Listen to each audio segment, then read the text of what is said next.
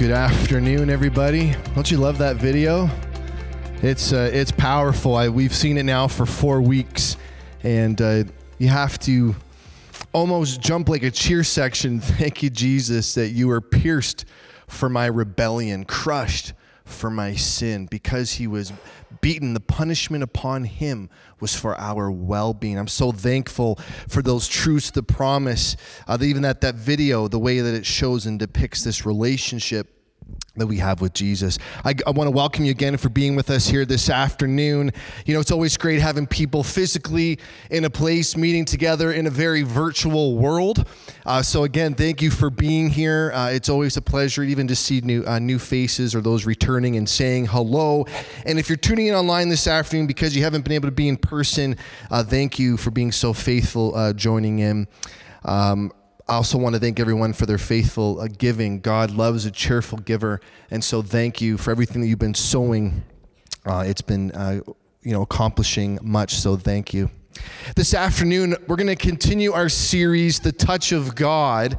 And I'm excited because today is going to be a little bit different. We're going to have the message first, and then we're going to have a testimony that speaks and ties in directly with what we're talking about here this afternoon. And so we're looking at the touch of God. We looked at how the touch of God transforms, the touch of God ordains and calls us to follow Christ. It unifies us to work together on mission, and then the touch of God conquers all. Today, we're looking at how the touch of God heals. You have to love during worship as we're singing those songs, those lyrics, My God is the waymaker. You have to love and appreciate that no matter what you're going through, even when you can't see it, even when you can't feel it, He's always at work.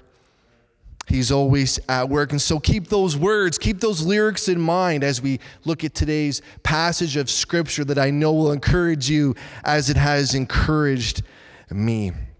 So, this afternoon, as we looked at Mark chapter 5, here's the big idea for this afternoon. When we're talking about the touch of God and that the touch of God heals, I want this to deposit in your spirit this afternoon that healing can happen when God's natural reaches into our world and manifests doing that which we cannot do for ourselves or cannot fully comprehend. That is truly supernatural. Maybe you're here you've always wondered what really is the supernatural? What defines supernatural? Well, the, the Webster's dictionary is kind of the go to of every speaker and preacher, okay? And supernatural is defined as this a manifestation or event attributed to some force beyond scientific understanding or the laws of nature. A manifestation or event attributed to some force beyond scientific understanding or the laws of nature. And so this afternoon, I am thank you, thankful that our God who transcends this world, the, the space of law and physics, is able then, therefore, who created, who put all these things and parameters into place, is able to transcend all things to conquer all and to bring about healing in our life. Amen. So, here this afternoon, if there's something going on in your physical body, whether it's in your thought life or the whole nine yards, I want to encourage you to give that to the Lord this afternoon.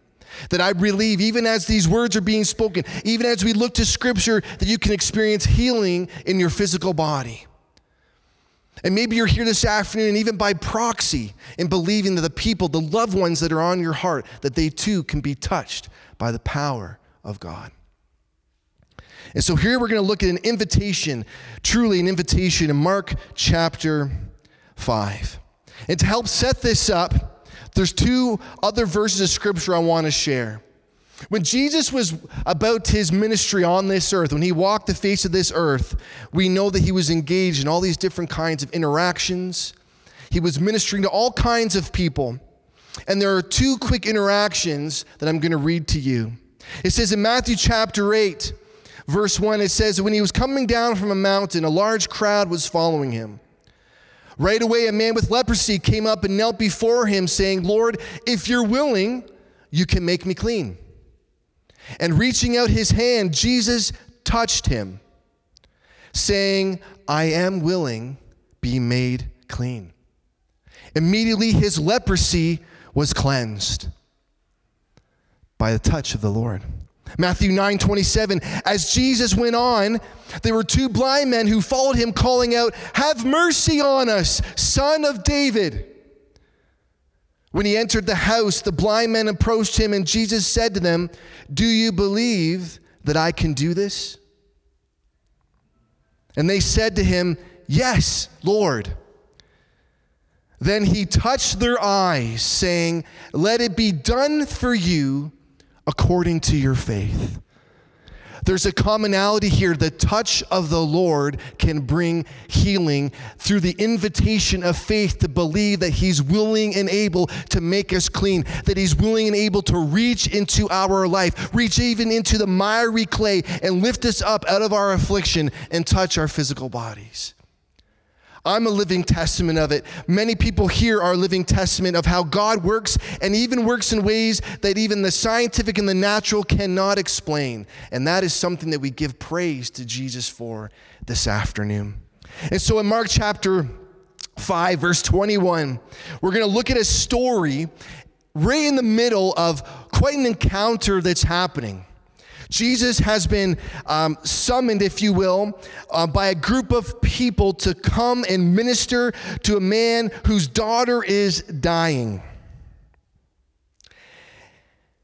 And they say to Jesus, My little daughter is dying. Come and lay your hands on her so that she can get well and live. And so in verse 24, it says, So Jesus went with him, and a large crowd was following and pressing against him. And so, before we continue in this story, there's just a few pieces that I want to encourage you with that I found very encouraging in preparing for this message. In the Bible, in the Greek, when it speaks of the word saved, the word sisokin means this to heal, conceived of delivering a person from affliction or threat and bringing them out safe and sound bringing them out safe and sound. That that word sisokin, safe, is actually interconnected with the word healed. So that through Jesus, we are saved and healed, healed and saved. I found that really inspiring, very encouraging that through Jesus, He brings us out safe and sound. Safe and sound. You look on the world stage, and whenever there's a world event or something happened, whether it's in BC and Langley with the floods and such, people can mark on social media, hey, I'm safe and sound. I'm okay. You're able to let your family members and friends know, I- have made it through this life event. I'm safe and sound. And in many regards, you're going to see in this story how this woman going through so much, and yet she's able to say, I am now safe and sound because Jesus touched my life. And so, our preaching passage here, as I said, is about the story of a woman. Well, Jesus is en route to minister to a young girl who is essentially on her deathbed. So, let's go to verse 25. And as we look at these verses, think at this point in the back of your mind we all carry afflictions we all carry affliction. So verses 25 to 26 says this Now a woman suffering from bleeding for 12 years had endured much under many doctors. She had spent everything she had and was not helped at all. On the contrary, she became worse. Having heard about Jesus, she came up behind him in the crowd and touched his clothing. For she said, If I just touch his clothes, I'll be made well. Instantly, her flow of blood ceased, and she sensed in her body that she was healed of her affliction. She was healed of her affliction.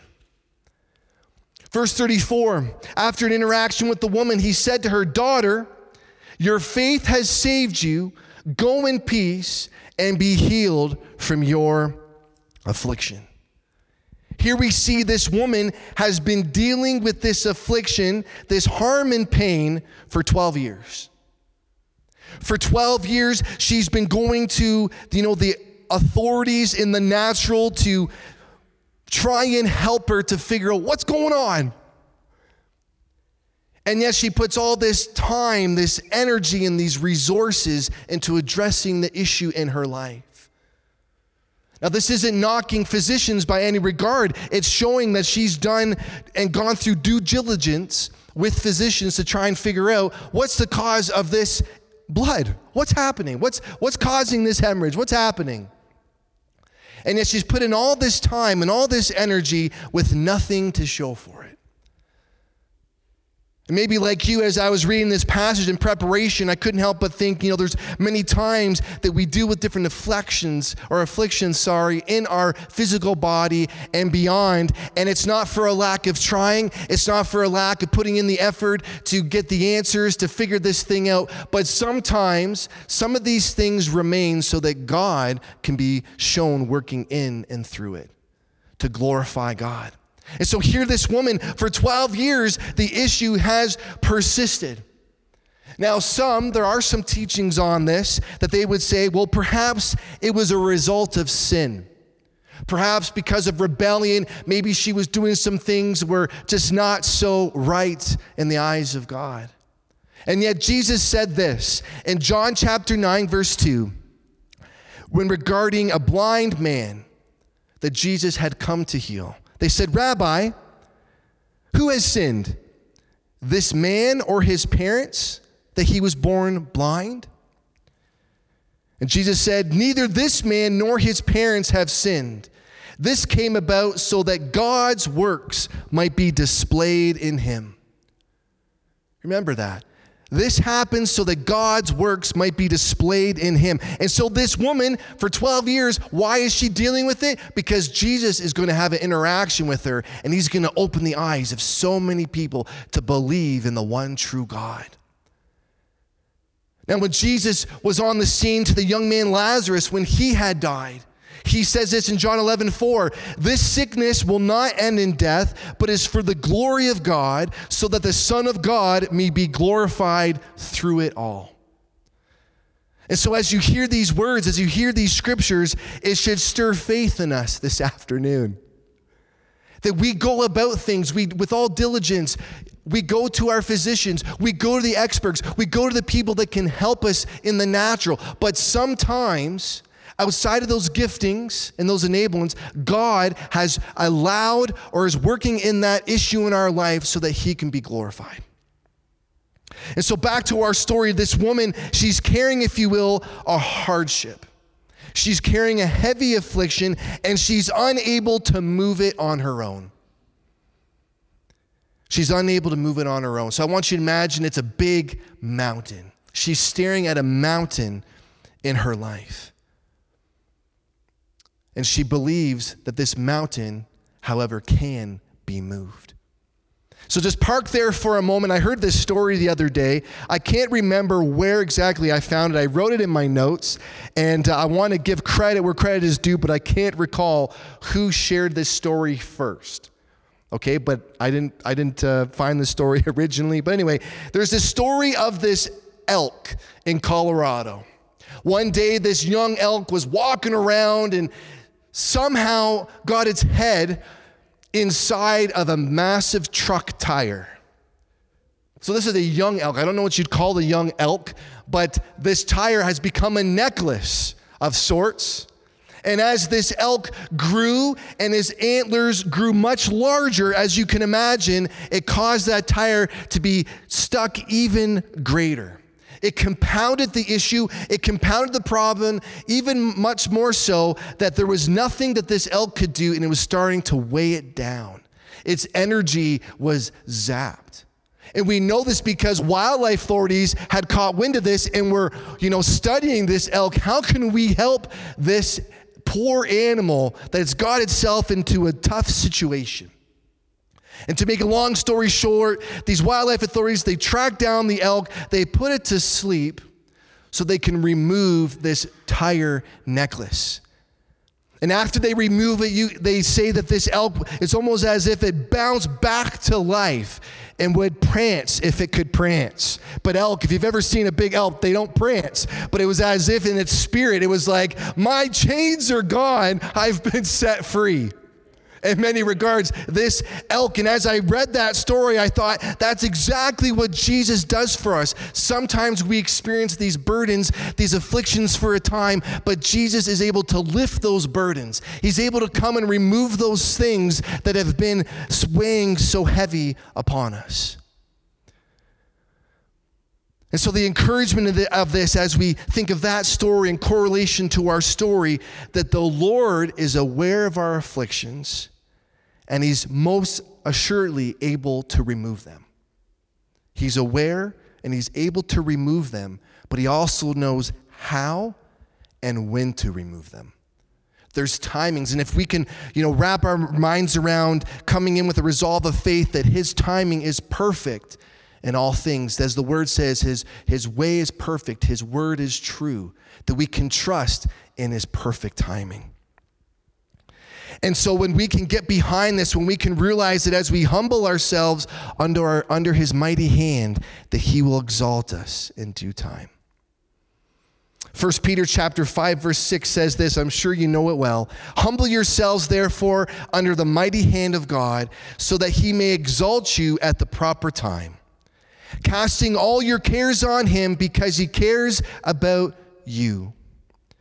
Be sober minded, be alert. Your adversary, the devil, is prowling around like a roaring lion looking for someone to devour. And so we know the enemy of our souls wants to sneak in and say, Ah, you see, there is no God. You're dealing with that affliction. You're dealing with that burden. He doesn't care about you. He doesn't love you. He's removed himself from the equation. You might as well give up. You might as well pack it in. But here Jesus says in Matthew 11 28, Come to me, all who are weary, burdened, and I will give you rest. Whatever's weighing around you, whatever's weighing upon you, come to me, call upon me, and I will give you rest. And so, a reminder here, point number two is faith in Jesus moves mountains. This woman saw this mountain in her life, this mountain of affliction. She couldn't scale over it, she couldn't push through it. She needed a miracle. And so, she realized, she heard about Christ and said, All I have to do is get to Christ. In fact, all I have to do is be in his presence and touch him.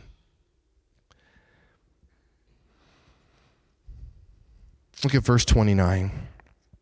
Instantly, her flow of blood ceased, and she sensed in her body that she was healed of her affliction. You have to love that things can happen instantaneously. I can't begin to tell you how many times I've you know, been with people praying and we're praying about things specifically. And it's right to ask, hey, brother, sister, are you, are you feeling anything in your body as we're praying for you? And sometimes you hear people say, well, it feels like a fire is moving inside of my body. There's all these different comments and things are happening. And similar to this woman in the story, she sensed, she sensed in her body that wholeness was coming upon her. She sensed it right away. And that through Jesus, what happened? She was marked safe and sound. Look at verse 34 again, fire for effect, if you will. He says, Daughter, your faith has saved you. Go in peace, be healed from your affliction. One of the greatest things, and I said this last week, was that the devil convinced the world that he doesn't exist. And many times in the church, it creeps in saying that, you know, your faith's a little bit excessive today, Jim. You're kind of out on the rock. How can you have so much faith? Jim, how could you have so much faith to believe that God can heal today? And I believe in this story, in this situation, it would reach us forward in today and to our present to say faith in God is never excessive. Faith in the supernatural of God moving in a way that transcends physical nature is never excessive. I personally would rather be in the place of having too much faith than too little. And yet, Jesus says, if you have faith that's as small as a mustard seed, you can speak to that mountain, be moved from here to there. Look what Jesus said in Mark 11 22. Jesus said, Have faith in God. I tell you, if you say to this mountain, Be lifted up and thrown into the sea, and if you do not doubt in your heart, but believe what you say will happen, it will be done for you. Verse 24, therefore I tell you, everything you pray and ask for, believe that you have received it, and it will be yours.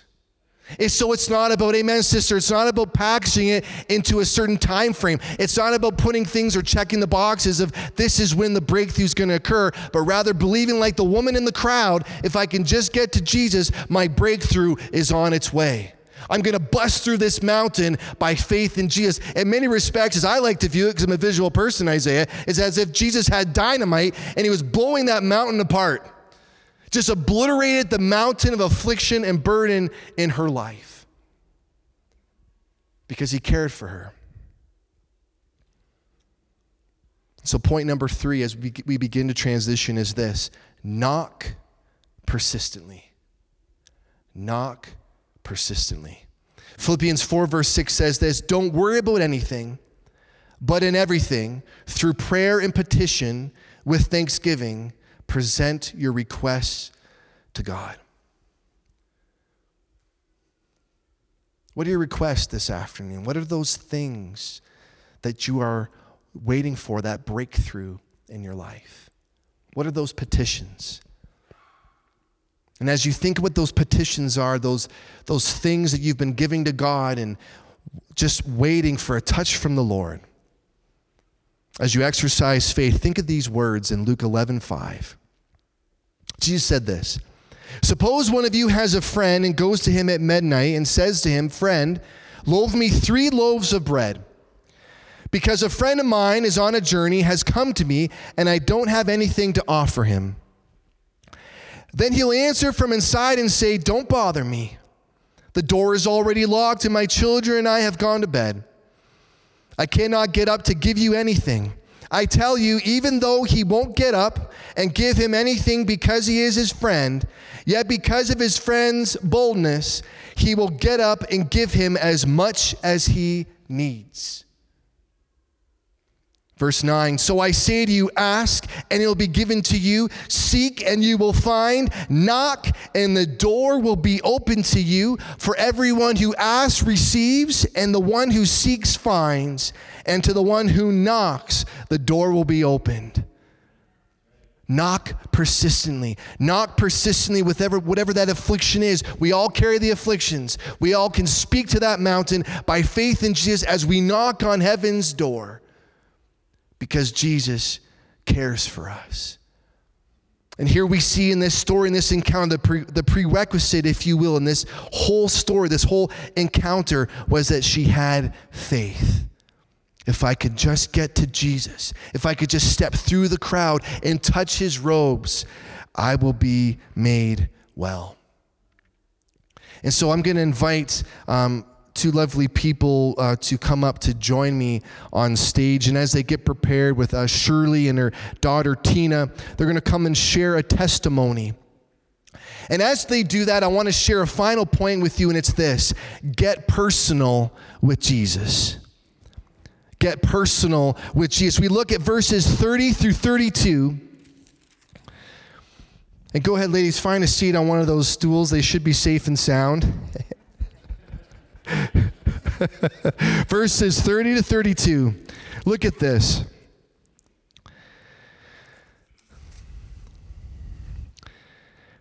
At once, Jesus realized in himself that power had gone out from him, and he turned around in the crowd and said, Who touched my clothes? And his disciples said to him, You see the crowd pressing against you, and yet you say, Who touched you? But he was looking around to see who had done this. And then the woman, with fear and trembling, knowing what had happened to her, came and fell down before him and told him the whole truth. And so Jesus responded to her, Daughter, your faith has saved you. Go in peace and be healed from your affliction.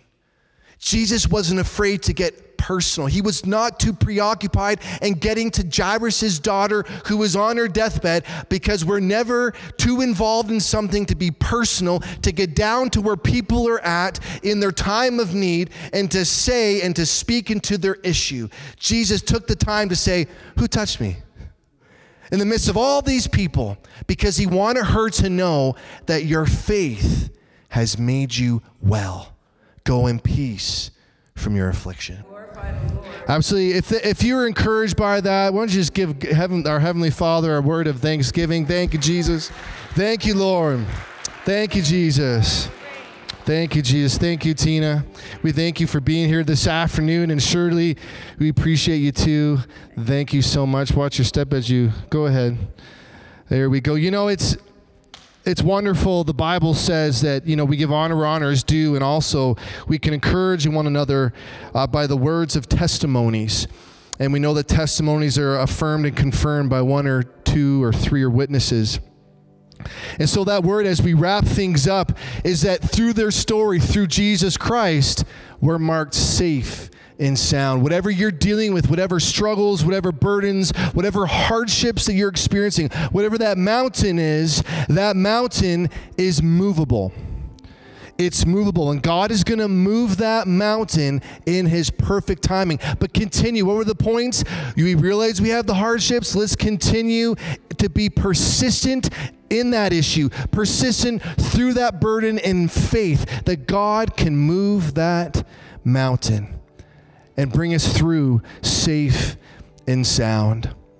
I want to invite the worship team to come and join us as we uh, wrap things up with a time of responsive worship. Jesus said to the woman, Daughter, your faith has saved you. Go in peace and be healed from your affliction. And how could that possibly be true for today? Because we believe in Jesus. We've been united with him through faith. Colossians 1:13 says this that he has rescued us from the dominion of darkness and has transferred us into the kingdom of the son he loves.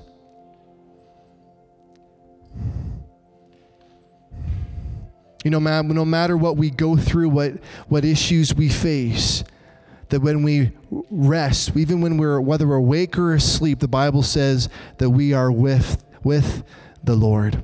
And just to give the worship team a few more moments, when I was going through my own time and, and even before going into surgery to deal with the cancer, and, you know, God was working through everything very proficiently and in His perfect timing. And, you know, the truth of the matter is, everything was happening so perfectly that it had the greatest degree of success for zero recurrence for the cancer to return in Jesus' name. Sometimes we don't understand why some things are taking longer than others. We have to trust and have faith that God is working all things together for our good. We may not be able to see what He's doing or even feel it, but you can rest assured that He's moving because He is the waymaker.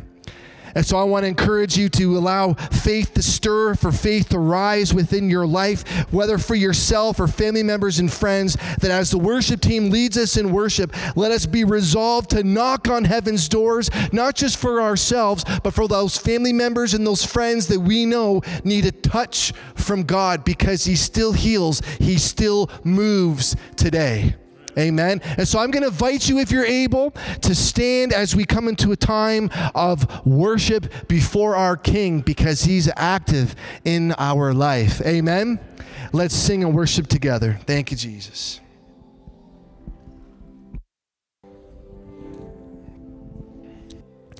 Thank you, Lord, that you bring peace at times when we can have weary souls.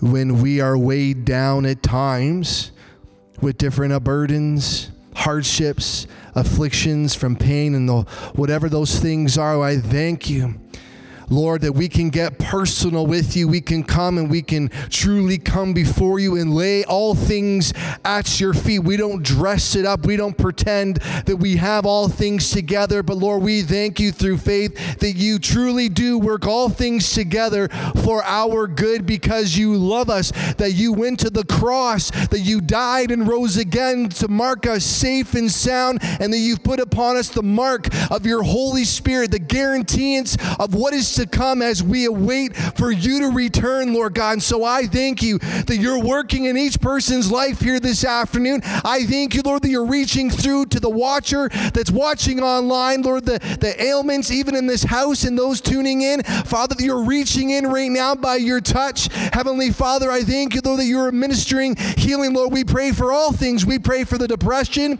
We pray for the various aspects of oppression, Father. We come against cancer. We come against liver disease. We come against diabetes. We come against everything that is on this earth, in this place, God, that sets itself up against who you are, that you died. Your word says that you were beaten so that we could be made whole, that the punishment was upon you for our well being. For by your stripes we are healed.